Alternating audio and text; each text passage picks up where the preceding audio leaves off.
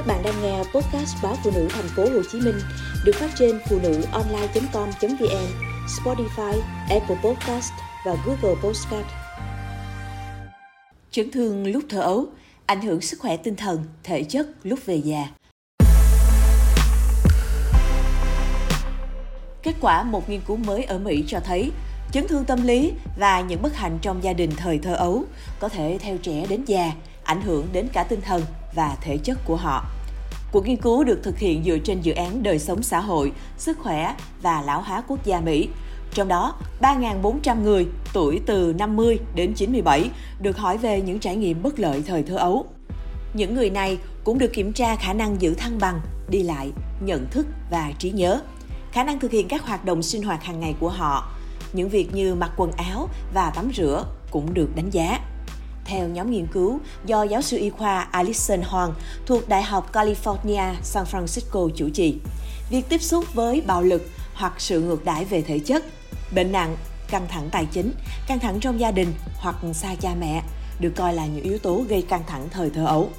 Nghiên cứu cho thấy những người từng bị bạo lực thời thơ ấu có khả năng bị suy giảm khả năng vận động cao hơn 40%, và khả năng gặp khó khăn trong các hoạt động hàng ngày cao hơn tới 80% so với những người khác. Những người xuất thân từ những gia đình không hạnh phúc có khả năng bị suy giảm nhận thức nhẹ cao hơn 40% so với bình thường.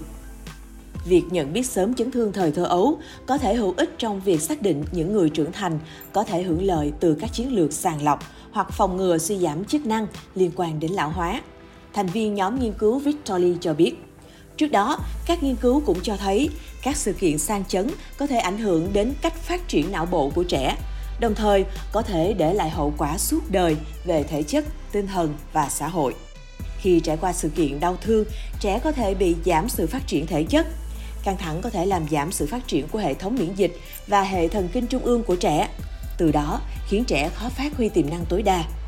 Một nghiên cứu được công bố trên tạp chí y học dự phòng Mỹ chỉ ra rằng trẻ càng trải qua nhiều bất lợi thì nguy cơ mắc bệnh mãn tính sau này trong đời càng cao.